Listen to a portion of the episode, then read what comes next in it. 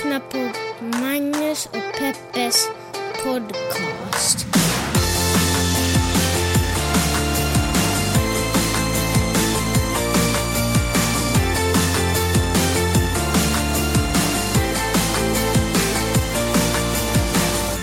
Hallå internet och hjärtligt välkomna ska just ni känna er till podcasten som heter Magnus och Peppes podcast som idag sänds och egentligen förra veckan från det soliga 17 grader i Santa Monica just nu. What up? Och det blir varmare, Magnus. Den här podcasten handlar ju om saker som vi ser på nyheterna och upplever i världen. Och så pratar vi om dem ur ett eh, feministiskt och journalistiskt, journalistiskt perspektiv. Och en del mediekritik också. En del mediekritik också, men hör du vilken jäkla vecka det har varit? Alltså fruktansvärt. Jag tänker ju då framförallt på vansinnesdådet i Stockholm. Jag, jag väljer att, jag vill hellre kalla det för vansinnesdåd. Nu vet ju jag att han, eh, vad heter den här snubben? Fan också, borde jag kollat upp. Eh, ah, Akilovs. Akilov heter han. Eh, nu vet jag att han har blivit liksom arresterad och för terrorbrott. Så det är ju rubriceringen nu. Men här kan jag känna att den rubriceringen sattes väldigt, väldigt, väldigt tidigt. Att det var terrorbrott. Och jag vet inte om jag tycker att det är helt okej. Varför utgick man ifrån att det här var ett... Och vad betyder egentligen ett terrorbrott om vi ska helt ärliga? Men gjorde man samma sak när den där galna snubben körde i Gamla stan, det var inte hemskt många år sedan, han gjorde, körde en personbil genom Gamla stan på människor, kommer du ihåg det? Alltså oerhört intressant att du tar upp det där. Det du pratar om är det som då i media, 2003 skedde det, maj 2003 så hoppade en snubbe in i bil och började köra ner folk på Gamla stan. Eh, en man och en kvinna dog och massa andra människor blev skadade. Då beskrevs det som vansinnesfärden. Eh, alltså vansinnesdåd var det som pratades om. Och han dömdes till rättspsykiatrisk vård. Värt att poängtera är att hans eh, ursprung nämns inte helt självklart när man eh, söker på de här händelserna. Hans namn nämns inte helt självklart eh, när man söker på de här händelserna. Eh, men däremot så, man var jätte, så var man jättesnabbt ute med eh, den här killen nu i Stockholm senast. Eh, hans namn och hans ursprung från Uzbekistan. Eller vad det var. Ja. Alltså, vad... Skillnaden är väl en- helt enkelt den att två motsvarande dåd som har varit terroristdåd skedde i Nice och Berlin för inte så hemskt länge sedan. Okej, så man kan dra sig till minnes de sakerna? Liksom. Och Ja. att medierna antagligen har lite mer kniven mot strupen. Det här är ingen ursäkt, men en förklaring nu jämfört med 2003. Mhm.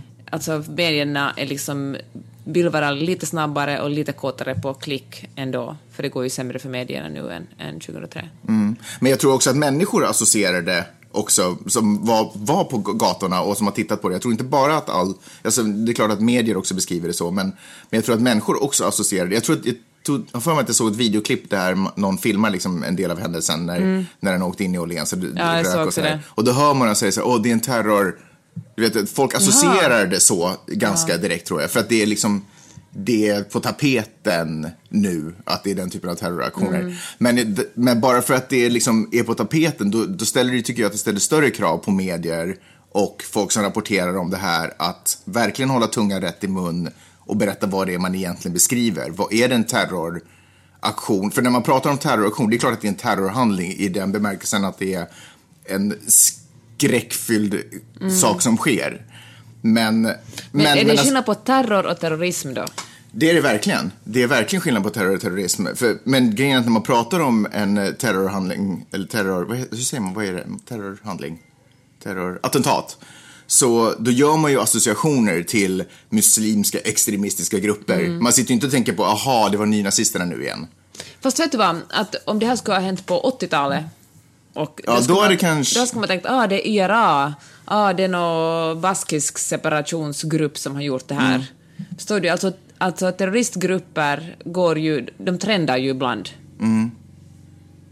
Men problematiskt nu är att nu slås ju alla terrorister ihop med muslim. Nu är det ju en religion, nu är det ju ett folkslag. Eller det vill säga människor som har svurit, sin, svurit sig till en religion som dras in i det där. Vi pratar ju om en miljard människor som nu helt plötsligt måste på något sätt börja synas och som, och som folket upplever att de har koll på. När det här kanske inte, för det tog ganska lång tid innan man började lite sådär, och det är fortfarande lite oklart att vad har han egentligen för kopplingar? Han hade lagt ut något på Facebook, typ. Någon Ja, han har visat någon form av sympatier eller någonting, men är det tillräckligt för att säga att man är liksom i någon form av... Han verkar ju inte vara liksom medlem i någon terrororganisation på ett uppdrag i Stockholm att döda människor. Det, det verkar ju bara inte vara. Nu, nu har ju alla som, är, som håller på att undersöka, undersöka den här saken har ju liksom lagt, beslagts med, belagts med munkabel, så man får inte prata om det här. Så vi vet ju inte. Mm. Liksom. Medierna försöker desperat lägga pusselbitar och se vad han är för typ. Men visst liksom. är det typiskt det mänskliga psyket att man vill genast veta, och man vill veta att det är en av dem. Det är liksom lättare för, en, för folk, liksom, för oss kanske, att fatta det om man säger så här, det är inte, det är inte någon av oss, det här är Ja. liksom inte någon som eh, har vuxit upp på Södermalm med dig eller i Helsingfors, eller någon som har samma religion som vi, eller som är som inte som är sekulära som vi. Alltså vi, vill, vi, vill, vi vill veta, vi vill liksom kategorisera den här personen och vi vill att det ska vara en av dem. Ja.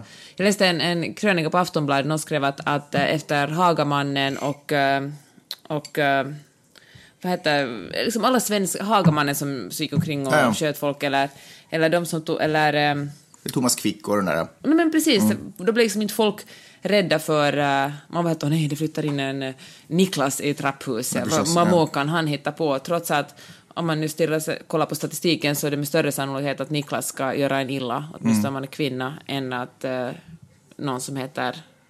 Ja, absolut. Alltså, det har ju tagit jättelång tid och jag tror inte ens att det är så riktigt i folkmun heller.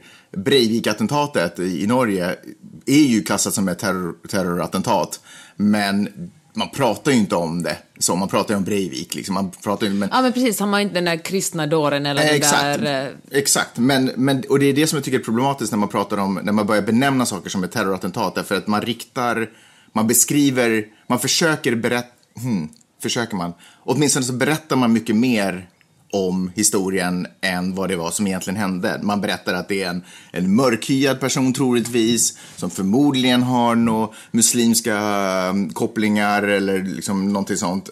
Förstår du? Det blir så mycket Ja. mer det blir så mycket mer. Jag tycker att det här borde ha beskrivits som ett vansinnesdåd innan man visste om det var liksom upplagt av någon form av terrororganisation. Så, men nu är han ju dessutom arresterad under terror, vilket jag inte heller riktigt förstår varför han skulle vara arresterad för terrorattentat. Jag, jag kan inte liksom... Jag fattar inte riktigt det.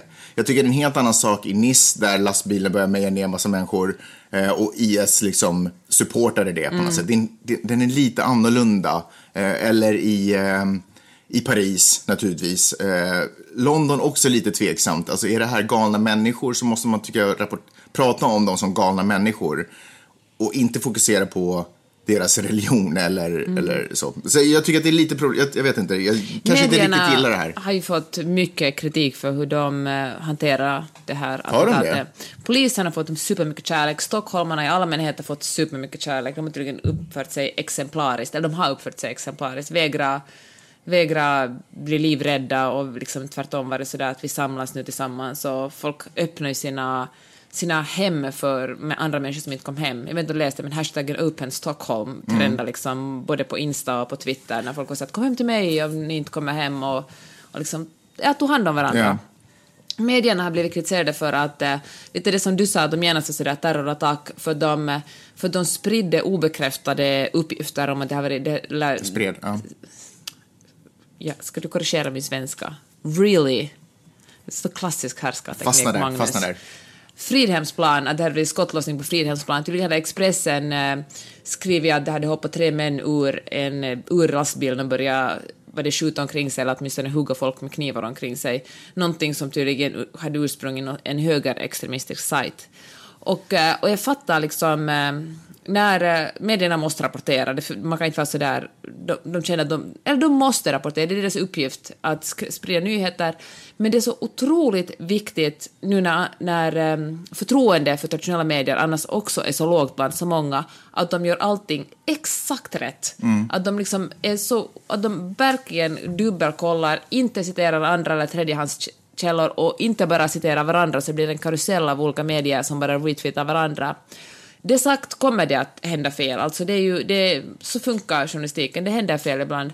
Men då ska man inte göra som svensk media har gjort, där jättemånga chefredaktörer, bland annat Thomas Mattsson på Expressen, gick ut och sa att han tycker inte att, att Expressen har gjort någonting fel. Utan då man, går man igenom sina egna led, funderar, det här gick bra, det här gick dåligt, så går man ut och säger åt folk att, att det här misstaget gjorde vi, det ska inte hända igen, eller vi lovar att vara noggrannare nästa gång. Det är det som skiljer, skiljer riktig, riktig media från hittepå-media eller alternativ media, eller vad fan de nu kallar sig, de höger, oftast är det höger extremistiska mm. sajter, att erkänna att man gjort ett misstag och för att eh, det är också så man, man skaffar ett förtroende hos sina läsare och lyssnare att visa att, att, att hej, vi korrigerar det här, vi gjorde fel, men eh, vi skärper oss till nästa gång. Ja. Um, det visar också att man inte har en agenda. Nej, precis. Absolut. Jag håller helt med dig. Um, och det som, är, det som jag också tycker är synd nu är att nu är det ju då alltså statsfäst att Sverige har varit med om ett terrorattentat. Nu är Sverige också indragen i den gruppen av länder som har haft terrorattentat när Sverige de facto inte har haft ett terrorattentat. Vi har haft ytterligare en galning som har gjort mm. någonting fruktansvärt. Uh, vad han än tror på och vad han än har för ideologi så var det här, så kan jag inte, jag kan inte liksom på något sätt se att det här skulle vara ett terrorattentat. Men nu är vi där och nu är det liksom, nu, har vi, nu, nu är det allmän uppfattning och nu måste vi på något sätt leva därefter. Och då börjar man prata om så här floskler som att ha kärleken övervinner allt och vi måste stå emot hatet. Och, men problemet är att, eh, att, Sverige, att Stockholm liksom på något sätt visar att vi inte är rädda, vi är fortfarande ute på stan, vi ska skydda vårt Men det som är problematiskt med att när man redan har börjat prata om saker som terrorattentat, då har man redan visat att man är rädd. Man har redan grupperat in det här äh, som hände i ett folla och pratar om det som en människa som är rädd för det. Om man inte hade varit rädd för det, då hade man kunnat se nyktert på det här, nyktert på det här och då hade man lätt kunnat se att nej, men det här är inte ett terrorattentat, det här, sagt, no, det har jag sagt det tusentals gånger.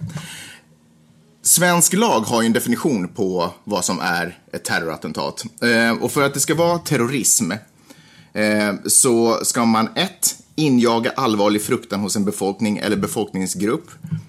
Eh, så det vill säga, stockholmarna är inte rädda, så var det väl inte då. Mm -hmm. Bilutta er. nej, nej, förlåt, det var fult. Men i alla fall. Ett, injaga allvarlig fruktan hos en befolkning eller befolkningsgrupp. Eller två, tvinga offentligt organ, offentliga organ eller mellanstatlig organisation att vidta eller avstå från att vidta en åtgärd.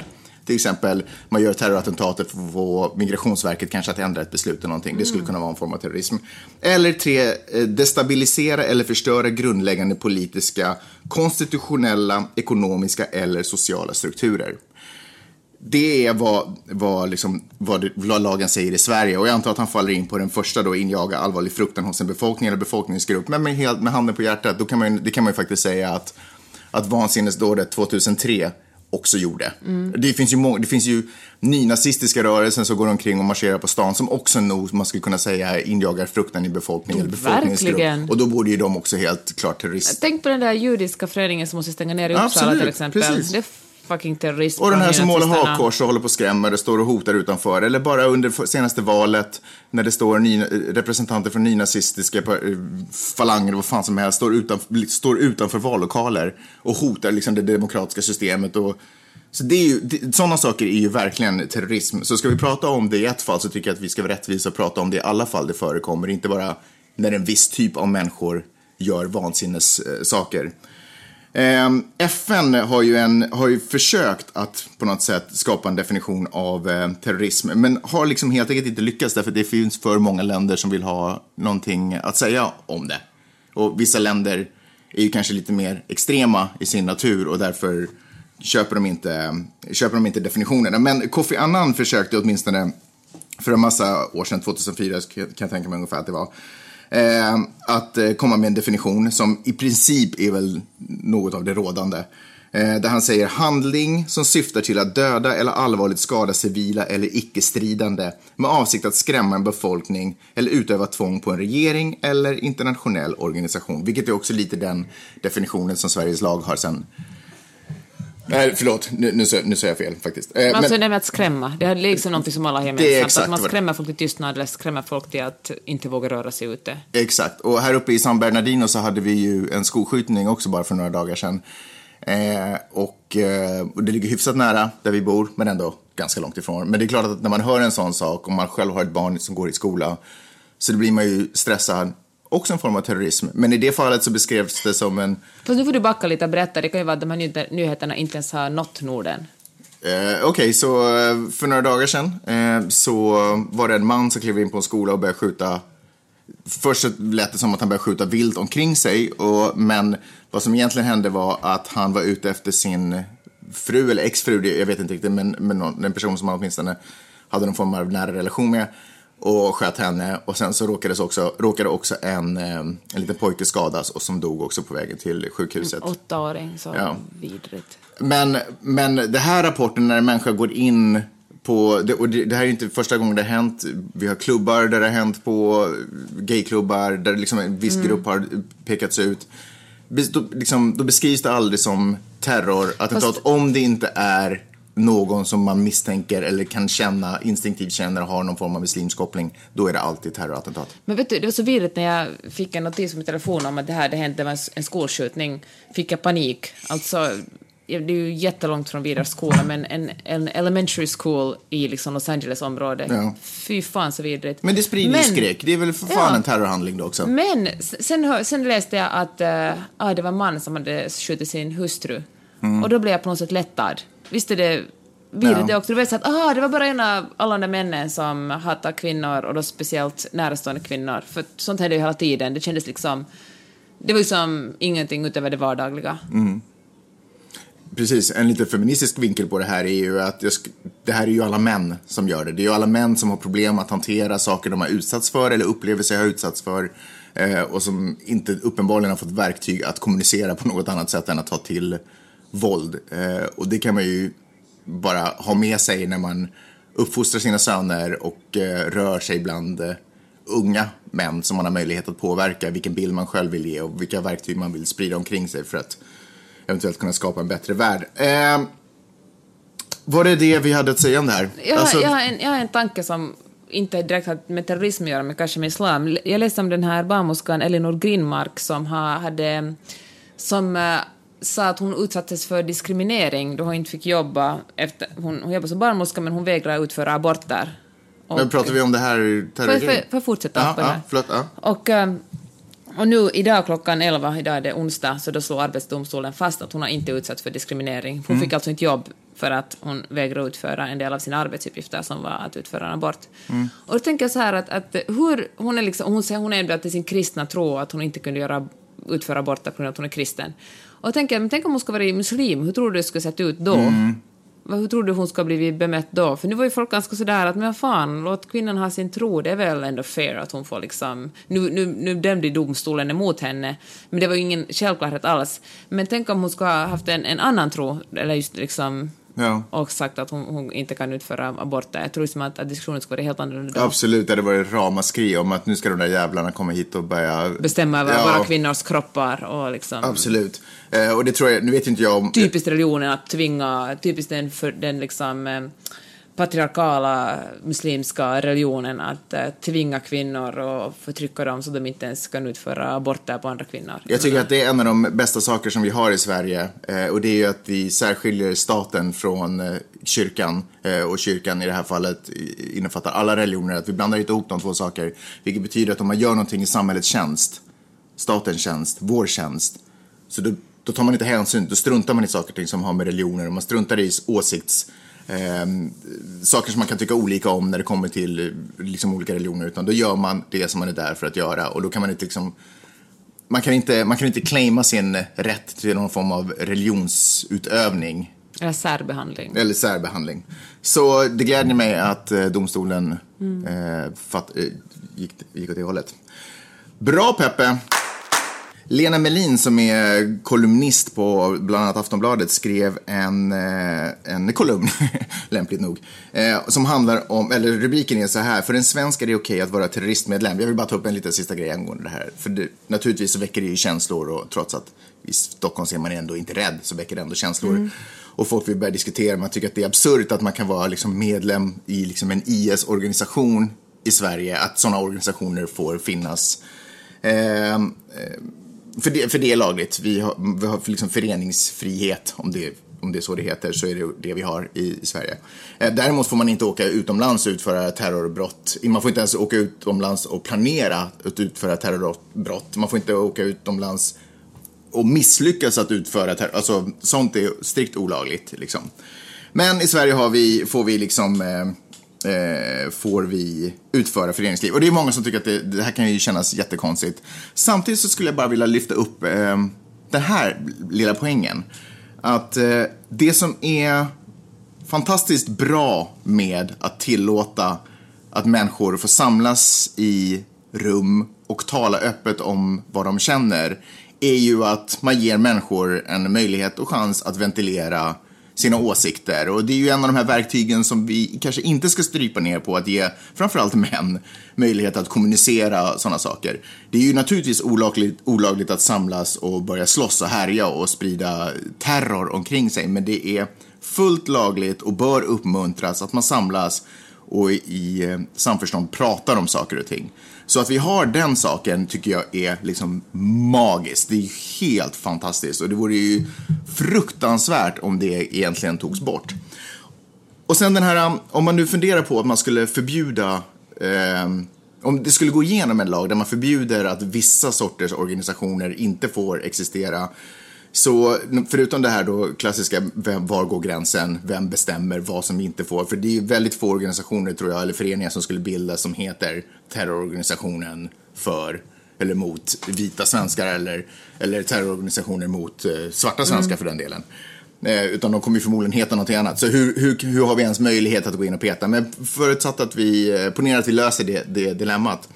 Så ett problem med att förbjuda de här små rummen är ju att det vi egentligen gör är ju att vi lägger faktiskt upp bollen för terror, terrororganisationer att verka och verkligen om de kommer till makten. För ponera att vi tar bort alla de här fantastiska eh, lagliga rättigheterna som vi har. Eller till och med, låt oss till och med börja inte särskilja stat och kyrka utan vi för ihop alltihopa och låter folk ha sina Eh, Eh, religiösa yttringar. Låt eh, kristna människor som inte vill göra abort, låt dem ta de rättigheterna och sådana saker.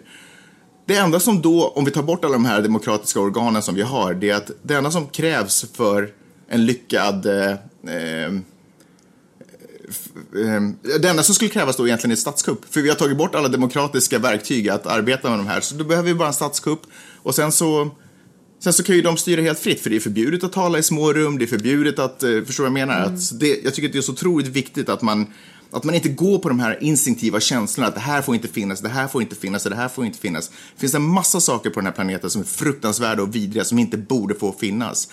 Men vi måste se vilken roll de spelar i Men, det demokratiska pusslet. Så här försöker du säga, fören- ja, vem som helst ska försöka ha, kunna ha en förening, och, men det är fortfarande förbjudet att utföra terrorråd eller mörda folk eller liksom, jag menar...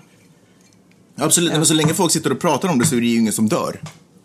Det är intressant det som du sa, att, att, eh, att, man borde kanske samla, att det kanske borde vara, fler män borde samlas, sätta sig ner och prata. Jag tänker på när jag var liten och och min mamma träffade sina vänner, eller, eller till och med man i skolan kunde läraren säga jaha, nu har flickorna syjunta igen, när man satt och pratade om saker. Eller det var liksom när mamma åkte iväg med sina väninnor och kunde till pappa säga syjunta, lite sådär...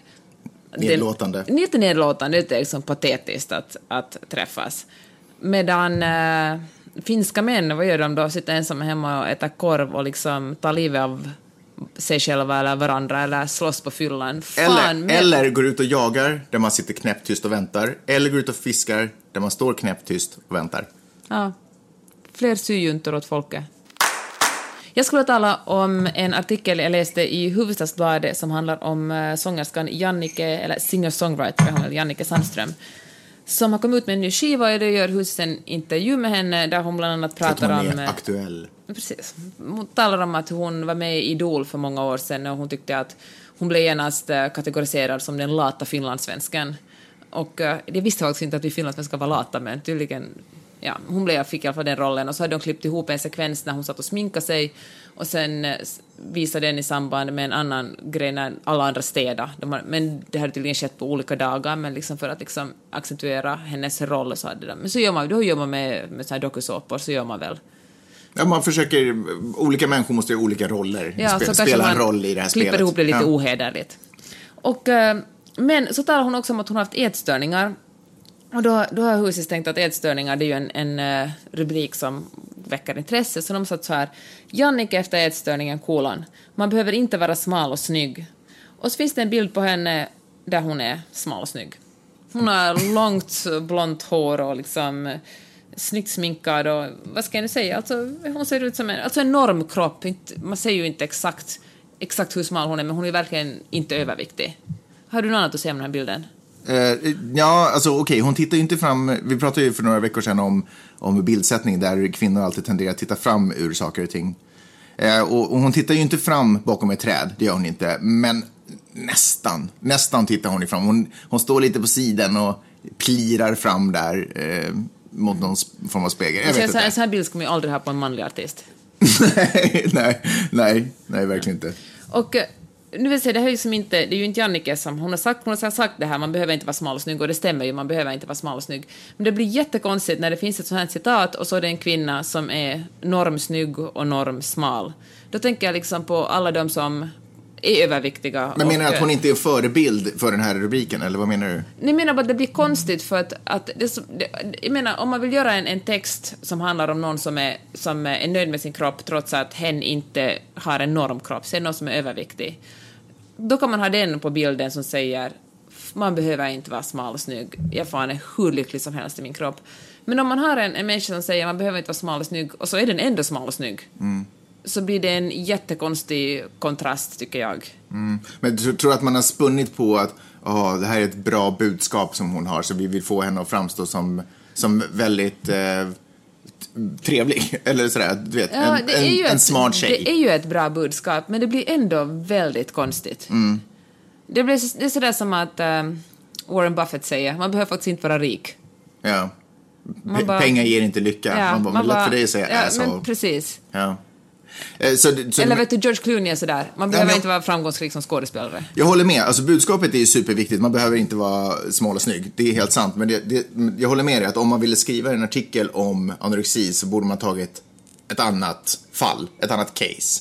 Men det här kunde Speciellt som hon inte är där för att promota hur hon har kommit ut från sin anorexi. Hon, hon är där för att promota en skiva, så det kan man väl liksom fokusera på hennes underhållningsdel. Eller om man absolut vill kränga någonting, om man verkligen har ett clickbait, skriv något om Idol. Mm. Jag menar, det är säkert lika... Tänk, tänk rubriken, hon, är en lata Finlands, hon var den lata finlandssvensken. Exakt. Du borde jobba som rubriksättare på Husis, för det är ju en titel. Eh, det är bara att kontakta mig om ni är intresserade. Nej, men jag förstår vad du menar. Men, men det där är ju alltid den lätta vägen att ta. Det finns ju några av de här sakerna som ja. man alltid kan spinna på. Man kan alltid spinna på människor som har haft anorexi eller har blivit mobbade eller slagna av sin mor och far eller du vet. De kan man alltid ta fasta vid. Men i det här fallet så blir det faktiskt, jag håller med dig, det är konstigt. Who's is check yourself? Hej! Har du frågor och kommentarer så kan du mejla min mamma och pappa på Magnus och Peppe gmail.com. Gör det!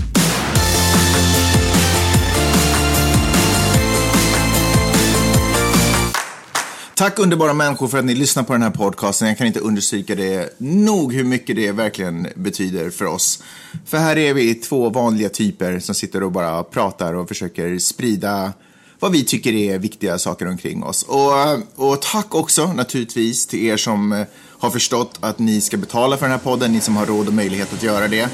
2,80 kostar det per eh, avsnitt. Eh, nej, förlåt, det kostar att prenumerera på den här podden i månaden. Alltså 2,80 euro, det är ju, jag vet inte. Får man ens en man får inte en glass för 2,80 ens. Alltså det är helt sjukt. Vilket fall som helst, eh, 2,80 kostar det att prenumerera på den här och 0,86 cent kostar det om ni vill betala för separata avsnitt. Eller 0,86 euro. 0,86 euro naturligtvis, förlåt. Eh, det beror på hur bra man är på decimaler och sånt. Sluta ta bort fokus från vad jag försöker berätta. Eh, så jag skulle bara vilja ta tillfället i akt och rikta ett stort tack till er som har tagit er tid att gå in på janetteochman.com, titta på högerbalken och hitta de här Paypal-symbolerna och betala för det ni lyssnar på. Och ett stort tack också till er som, jag förstår att alla inte har råd, jag vet inte, 2,80 kanske låter lite för oss som är nästan multimiljardärer. Men det kan vara mycket för någon som inte har pengar, som det kan betyda ett paket nudlar och få äta lite middag. Tack också till ni som är i den situationen och istället för att betala har gjort så att ni har spridit eh, ordet om vår lilla podd eh, runt omkring er. Det betyder otroligt mycket. Eh, andra saker man kan göra är naturligtvis att gå in på iTunes och skriva en kommentar där, ge oss fem stjärnor, få oss att ge oss lite luft under vingarna så att vi kan lyfta och sprida det goda budskapet till fler människor eh, runt omkring i Norden. Eller prenumerera på Soundcloud. kan man också På göra. Ja. Eh, men det var bara det jag ville säga. Tack så hemskt mycket, verkligen. Kendall Jenner och Pepsi hade ju ett litet samarbete här i veckan. Ett litet om det? sammanbrott tror jag det kallas för nu för tiden. Alltså, för er som inte hört det så gjorde, så gjorde Pepsi en uh, reklamsnutt och uh, använde Kendall Jenner som är en Kardashian. Visst är hon en Kardashian? Mm, det måste Du nickar åtminstone sådär Ja, men jag känner att hon är det. Fast hon heter Jenner. Och, eh, och det gick ut på att, eh, att eh, Kendall jobbar som modell och blev stylad, så kollar hon ut på gatan och eh, där är det en eh, protest, en marsch på gång som, som påminner misstänkt mycket om Women's March och kanske den här Black Lives Matter- Matter-marschen. Och då, då vill hon vara med så hon river av sin blonda peruk, kastar den på en kvinna, på en svart kvinna faktiskt, Ja. som får plocka upp den. Och så går, Gud vad jobbig detalj. Ja. och så går hon ut i, i den här eh, demonstrationen och där är det är som en Benetton-reklam, liksom. Folk av olika färger och alla är se unga och snygga hipsters. Och eh, folk har plakat där det står, förlåt jag skrattade så töntigt men “Join the conversation”. Okej. Och, eh, och eh, så går hon via ett Fast det är svårt att skriva ett plakat som inte är riktat till någonting, Eh, men ändå... Och så går hon fram till en Pepsiflaska och det, och det finns en massa poliser här och man vet ju att poliserna kan vara aggressiva i sådana situationer. Men så går hon fram och räcker en, eh, den här Pepsi-burken till en polisman som tar emot den, tar en klunk och ler. Och alla hurrar. Ja. Och den här... Den här För sen blir alla vänner, typ, eller? Ja. Ja. Och den här, den här reklamen fick så mycket kritik så att eh, Pepsi var tvungen att ta ner den, ta bort den. Det, det är jättelätt att hitta den. Man, jag tror det räcker att man skriver ett K på YouTube så ploppar det, kommer det Kendall Jenner Pepsi. Ja. Och eh, ta ner den och så bad de om ursäkt eh, för först av Kendall Jenner för att de tvingade henne vara med i det här, tvinga i citationstecken, gav Ja, henne men- supermycket pengar för att vara med här. Och sen till alla andra för att de gjorde en så osmaklig reklam. Och, eh, och jag tänker att Aldes, den, den var ju så dålig att det, alltså den var ju så banal på något sätt. Men, eh, men jag blir alldeles full i fniss när jag tänker på det här pitchmötet som skedde när, eh, när de gjordes inhouse förresten, de har inte tagit en, en, en, ett, någon reklambyrå utifrån, de gjorde inhouse. När någon på, på Pepsi pitchar den här, kanske en lite högre chef och eftersom så här tänker jag det, eftersom det är så hierarkiskt här i USA så var det en av de högre cheferna som pitchade den här idén och folk satt och vågar bara inte säga emot för att säger man emot så kan man förlora jobbet. Så att folk, alltså alla andra under den här personen satt bara och nickade och var helt superbra idé. Mm. Jag hoppas det var ägaren, bara så att han inte kan få sparken själv. Eh, det är ju inte snyggt att, eh, att på något sätt försöka rida på människors kamp. När människor är frustrerade och ledsna för att de har blivit illa behandlade och försöker göra sin röst hörd. Och så glider in ett multimiljardärföretag och bara Hej, vi har sockerdricka. Ja, exakt. Kan vi få in den på något sätt? Nej, det, det ser inte snyggt ut. Jag reagerade mest bara på hur hennes arm är när hon överlämnar den här uh, Pepsi... Nej, okej, inte mest. inte mest. Jag reagerade inte mest på det, men jag har reagerat på det. Om ni går in och tittar på den här videon, så titta på hur hon räcker över. Hon är så brattig i sitt överlämnande. Du vet när en vanlig människa räcker någonting så sträcker man ut armen och så ger man saken. Hon sträcker inte ens ut armen. Polisen måste nästan lite fånga burken under henne för att hon har fortfarande armen bara böjd. Du vet, alltså det är så...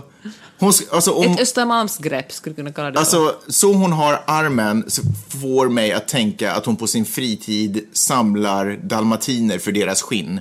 Alltså, det är så, det är så överklass, ingen koll på världen, brattigt. Ja, så mycket fel med den där reklamen. Men alltså jag är mest, jag, jag liksom, jag kan inte tänk att de faktiskt, tänk att det gick igenom. Alltså man skulle tro att, det, det måste ju ha kostat så otroligt mycket den här reklamen, men tänk att det gick igenom alla filter. Ja. Men tänk att de på Pepsi alltså har sett alla de här demonstrationerna, inte som någonting verkligt som uttrycker människors frustration, utan som en trend. Utan som en trend som pågår, som de kan lite haka på och köra en grej. Det är vet- trumpetbyxor Ja, och det är marscher. Ungefär som eh, att eh, det är fotbolls-OS sätter igång. Det är någonting som alla snackar om. Vi kör en grej på det. Vi har mer Pepsi i den grejen. Kör lite grejer. Det här är bara en trend, alla de här demonstrationerna. Black, Life, Black Lives Matter och Kvinnors Women, rättigheter. Women's March och du vet, mot Trump och allt fan. Ja, vad, bara... gillar, vad, gillar, vad gillar ungdomar att göra nu för Vad snackar tiden? ungdomen om just nu? Ja, just det. Det är ju väldigt politiska de här ungdomarna. Vi gör någonting med det. Nej, ut och cyklar är vad de är. Vår gamla kompis Bill O'Reilly i, i blåsväder, det här stora, ank stora, stora, ja men han är ju gigantiskt ankare på, jag vet inte hur han är fysiskt formad, men i alla fall. Ankaret på Fox. Eh, Smooth intro. Mm, verkligen. I alla fall. Tunga sponsorer lämnar Bill O'Reillys program på Fox därför att de är trötta på att höra de här skandalerna. I massvis med år faktiskt, fler än vad jag trodde, så har kvinnor eh, kommit ut och varit, nej de har egentligen inte kommit ut, men han har, eh, han har anklagats för att vara sexuellt trakassera kvinnor. 13 miljoner dollar har under alla dessa år betalats ut till åtminstone fem kvinnor eh, i liksom förlikningar för att de inte ska För att de ska vara tysta. För att de ska hålla käften om eh, tafset, eh, helt enkelt. Eller om oanständiga förslagen eller eh, sådär. Ehm, alltså, är du chockad Peppe? Är du chockad? Alltså, inte så farligt chockad. Varför jag då? tänker att Fox är nu såna allmänt... Varför, upphör, varför, upphör, varför har du upphört att vara chockad över jag, jag, jag är otroligt cynisk tydligen. Jag blir inte chockad när män skjuter kvinnor, jag blir inte chockad när män eh, trakasserar, eller när, när män trakasserar kvinnor sexuellt. Men eh, och så tänker jag så här att Fox det är ju en gammal kvinnohatarkanal ändå. Det är väl en, en, en sån... eh, en plats där riktigt patriarkala, konservativa värderingar råder. Så jag antar att det sker, alltså trakasserier sker lika mycket på MSNBC eller eh, CNN eller något sånt, eller kanske inte lika mycket, men det också sker där. Men att det just är Fox som en av deras Fox mest prominenta programledare som anklagas för att ha suttit och onanerat i, i telefonen när han talar med kvinnliga kollegor. Är det en av anklagelserna? Ja. Vad jobbigt. För vem då? För kvinnan såklart. För mig som vet det nu. Och eh, nej, jag vet inte, alltså jag tycker inte det är så konstigt. Men alltså det är ju otroligt obehagligt och jag är så... Jag- alltså, Men jag är glad att han... Det här är ju, det frukt- det här är ju fruktansvärt. Det är, det är två saker som är fruktansvärt. Dels eh, att det han gjorde. Men det är också fruktansvärt att du inte blir chockad. Vi, Mm. Hur cyniska jag vi, vi, får inte, ehm, vi, vi får inte låta sådana här saker normaliseras så pass mycket att man bara, ja men såklart, bla bla bla, och så går man vidare. Utan man måste ju fortfarande Mm. bli chockad. Och arg! Och arg. Och man måste, det finns en till sak här nu. Ska vi testa en reaktion på det här? Inte nog med att detta har hänt. Donald Trump, presidenten av what used to be the free world, eller tanken, ett land som en gång hade drömmen om att vara the free world. Presidenten över det här landet, den högsta positionen, har gått ut och sagt I think he's a person I know well. Skönt konstaterande att börja med. Uh, he's a good person. Sen fortsätter han. I think he should have, I think he shouldn't have settled. Personally, I think he shouldn't have settled. Han säger det två gånger. Because you should, because you should have taken it all the way. I don't think Bill did anything wrong. Alltså för det första så går han ju inte Men alltså, ut med, han, går, han går inte ut med ny information om du vet sådär. Jag råkar ha, jag i egenskap av president råkar veta att det här är bara bullshit. Jag tycker det är tragiskt men jag förstår att Bill vill gå vidare i sitt liv. För man råkar inte ha massa hoes som håller på och Är inte Donald Trump upptagen med att bomba Syrien eller något sånt? eller hur? Eller hur? Men alltså, det är så bara, pajas grejer. Alltså, det finns ju... Det är ju Frågan är, blir du chockad eller upprörd? Jag blir ju jävligt, ursäkta nu, fittig. Ja. Men hör du, för det första tänker jag så här, det här är ett jättebra exempel på hur, eh, hur det säkert fungerar också bland folk som inte är presidenter och världskända, programledare. Man är sådär, men hej, den här typen är ju superbra, det är bara det är bara onda, dumma människor som, som våldtar kvinnor eller som trakasserar dem sexuellt eller som, eh, som är rasister. Alltså det är inte, inte någon av mina kompisar eller vänner eller min farbror eller kusin eller bror. Utan det är bara liksom, det är också så amerikanskt att, att man delar upp världen i onda och goda för då är Ja. det mera, då vet du, Axel of Evil och Ja. så vidare. Och Axel Smith. Ingen, ingen verkar ta hänsyn till att Darth Vader liksom faktiskt var god från början, men blev omständigheterna gjorde honom ond. Så nördigt att referera till Star Wars. I alla fall, men alltså, jag, jag tycker det här är en lärdom vi alla ska ta till oss, att trots att man känner en person och tycker att den är trevlig, så betyder det inte att den inte har gjort något hemskt. Alltså, det är faktiskt helt vanliga män som, antagligen har du och jag också bekant, folk i vår bekantskapskrets som har slagit en kvinna. Jag Alltså- hade en pojkvän som har slagit mig. Jag menar, det är ju fan supervanligt. Eller trakassera, liksom.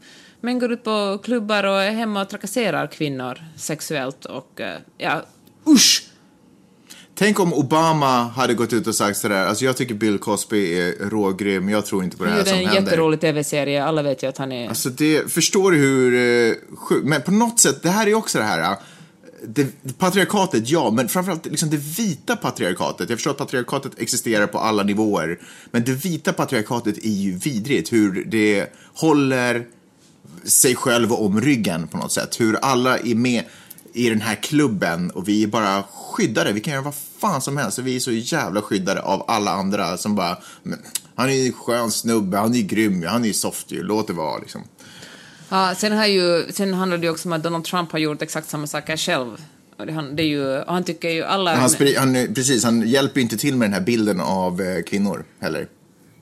Alltså, han hjälper inte till att förbättra den och gör, han, ju- han gör ju inte mycket nu för kvinnosaken om vi säger så.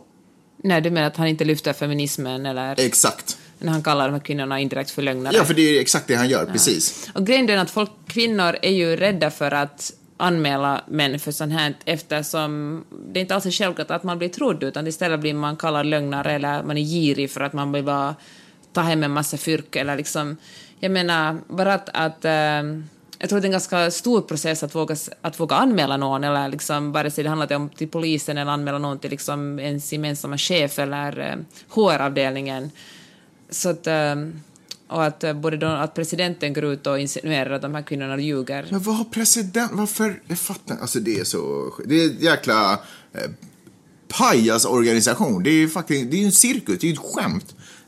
Eh, Bara, bara här också nu eh, nyss så gick ju hans presstalesman ut och på något sätt i en, gro- Sean Spicer. ja, så i en groda bara slänger ut. Jag, jag har svårt att tro att han faktiskt tror det här, men det kom ju ut som en groda nog. Att eh, när de pratar om eh, attacken, när han försökte försvara varför eh, Donald Trump har skickat missiler in i Syrien. Eh, därför att Assad är så otroligt grym som eh, bombar sitt eget folk med kemikalier. Att inte ens Hitler skulle ha, Men, men för... skulle ha gasat i, inte ens Hitler gasade ihjäl sitt eget folk. Men får jag liksom, förlåt jag skrattar för det är så fruktansvärt, men liksom, vad är det för sorts, eh, vad är det för sorts presstalesman som liksom som försvarar Hitler? Alltså, han försöker alltså hit, få Nej. Hitler att se bra ut i det här sammanhanget. Ja, just det, det är sant. Ja, just det, det är faktiskt sant. Ja, det är också, jag hade inte ens tänkt på det, det är också, det är ju helt sjukt. Herregud vad konstigt. Herregud, vad är det för värld vi lever i? Hör du, när du frågar om blir arg så är just det blir riktigt fittig och nu kommer säkert någon att kommentera på min blogg och säga att jag tycker inte om när du säger fittigt för det är ofeministiskt. Är det ofeministiskt att säga fittigt? Jag vet inte riktigt. Om man blir riktigt, riktigt förbannad kan man säga att man blir fittig. Är det något, ja, kanske det är inte något negativt liksom. Alltså jag vet inte, jag tycker så här att om man delar lika på, på föräldrapenningen och, och sådana saker, då tycker jag att man ibland kan få slänga ut sitt fittigt. Tycker jag. Fair enough. Ibland känner jag att du pratar om dina bloggläsare som om du vore dina motståndare. jag tycker att det är ganska vanligt för folk som har bloggar eller folk som är offentliga personer att så här, om jag säger det här, då kommer det här hända. Då kommer ni som lyssnar på det här jag göra det här. bästa bloggläsare. Ja. Det är så sjukt bra typer. Så där pratar ni också. Sen kommer det in någon antifeminist då och då, eller någon som bara vill sätta till mig. Mm. Och då garderar jag mig. Det är jättedumt, jag behöver kanske inte alls gardera mig, men... Men, men, nu gjorde jag det uppenbarligen i alla fall. Ja, dra inte in män i det här. Hörru, eh, tack så hemskt mycket Peppe för att du har varit med mig den här veckan. Nej, nej, Magnus, det är jag som ska tacka. Tack också ni som lyssnar, just du som sitter där och lyssnar på den här podden. Alltså, ja, det är roligt. Fler och fler lyssnare varje vecka. Fortsätt sprid, det är så himla, himla, himla kul. We're on the roll baby.